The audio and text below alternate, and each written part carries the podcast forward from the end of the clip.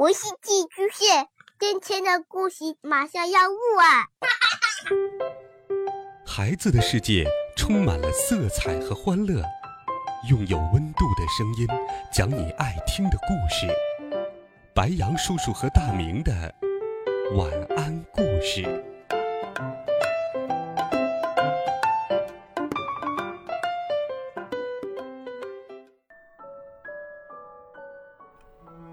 小朋友们、同学们，大家好！又到了白羊叔叔给你讲故事的时间啦。今天，白羊叔叔继续给孩子们讲《好习惯养成绘本》，听故事，一起养成好习惯。我们继续来听《中国孩子好习惯养成绘本》。饭不是用来喂着吃的。这一天到了该吃饭的时候，小姑娘小唐依旧玩着玩具。姥姥喊道：“宝宝，该吃饭了，快去洗手。”“我再玩一会儿嘛，我在搭积木。”妈妈走过来抱起小唐：“快去洗手吃饭，待会儿菜就凉了。”“不要，不要，我要搭积木。”小唐挣扎道。妈妈没办法，只好把他放了下去。大人们都已经坐在了餐桌前，吃起了饭。爸爸说道：“宝宝，快来看，今天有红烧肉，你不吃，爸爸就全吃光喽。”小唐像没有听见一样：“来，姥姥喂你吃，你一边吃一边玩，不然一会儿饭就凉了。”“嗯，那好吧。”姥姥来到了小唐的身旁，喂着他吃。爸爸和妈妈都觉得有些无奈，觉得这样可不行。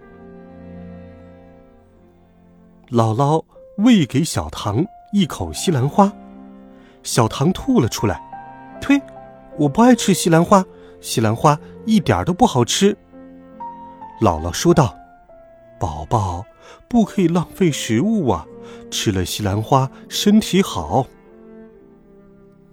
爸爸和妈妈看了说：“要不还是饿他一顿吧。”这个时候，小唐对姥姥说：“让妈妈喂。”“好，看我的。”妈妈接过了饭碗，一层米饭，一层西兰花，一块红烧肉，你看，这就是西兰花红烧肉寿司。嗯，真好吃，再给我做一个西红柿鸡蛋寿司。宝宝，要不要你自己做一个寿司？好啊，可是我太小了，等我长大了再自己做吧。宝宝，你是大孩子了，该自己吃饭了，我们来比赛吧，看谁先吃完。爸爸和小唐要比赛。“不要，不要，姥姥说要细嚼慢咽。”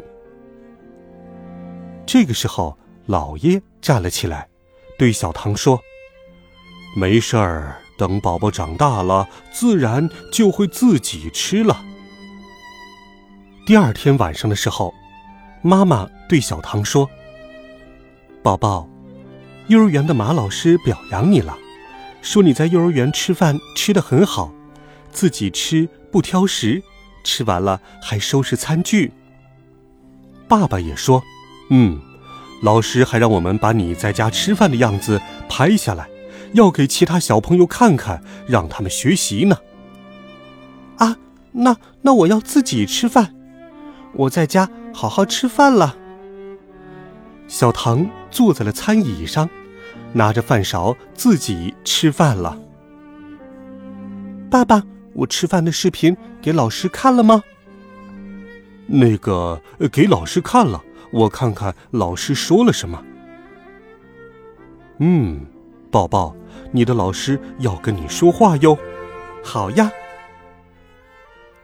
宝宝，我看到你吃饭的视频了，很棒，老师表扬你。”“谢谢马老师，那其他小朋友看到我吃饭的视频了吗？”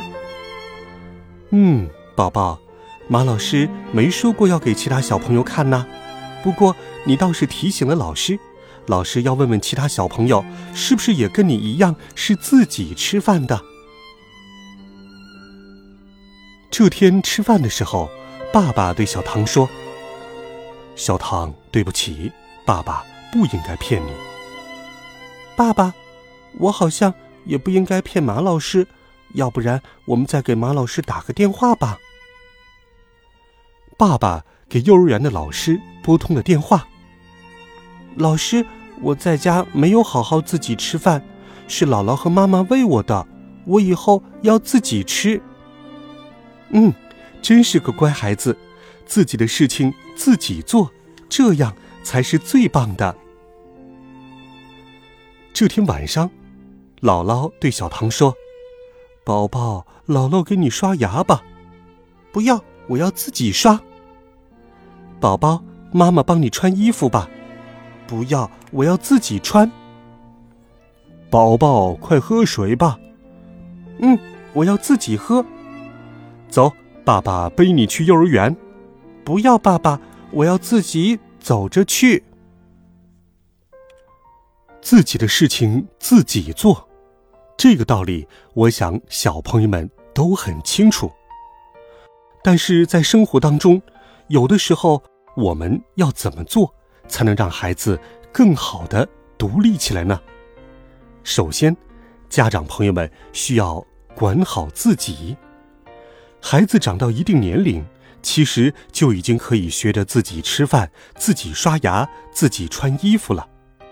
而我们要帮助他们树立自立的好习惯，不能够见孩子做不好就代替他们去做，这样才能给孩子更多的锻炼机会。另外，孩子不想吃饭的时候不要勉强，但是要告诉他们，错过吃饭的时间就不能再吃了，中间也不允许吃零食或者单独准备饭菜。这样有几次，孩子就能够遵守吃饭的时间。另外，全家人都要以身作则。最后，希望孩子们和家长朋友们都能够多多锻炼，增强体质，这样结合饮食，我们才能更好的成长。温暖讲述，为爱发声。今天白羊叔叔的故事就给你讲到这里，明天欢迎继续锁定白羊叔叔讲故事。孩子们，晚安，好梦。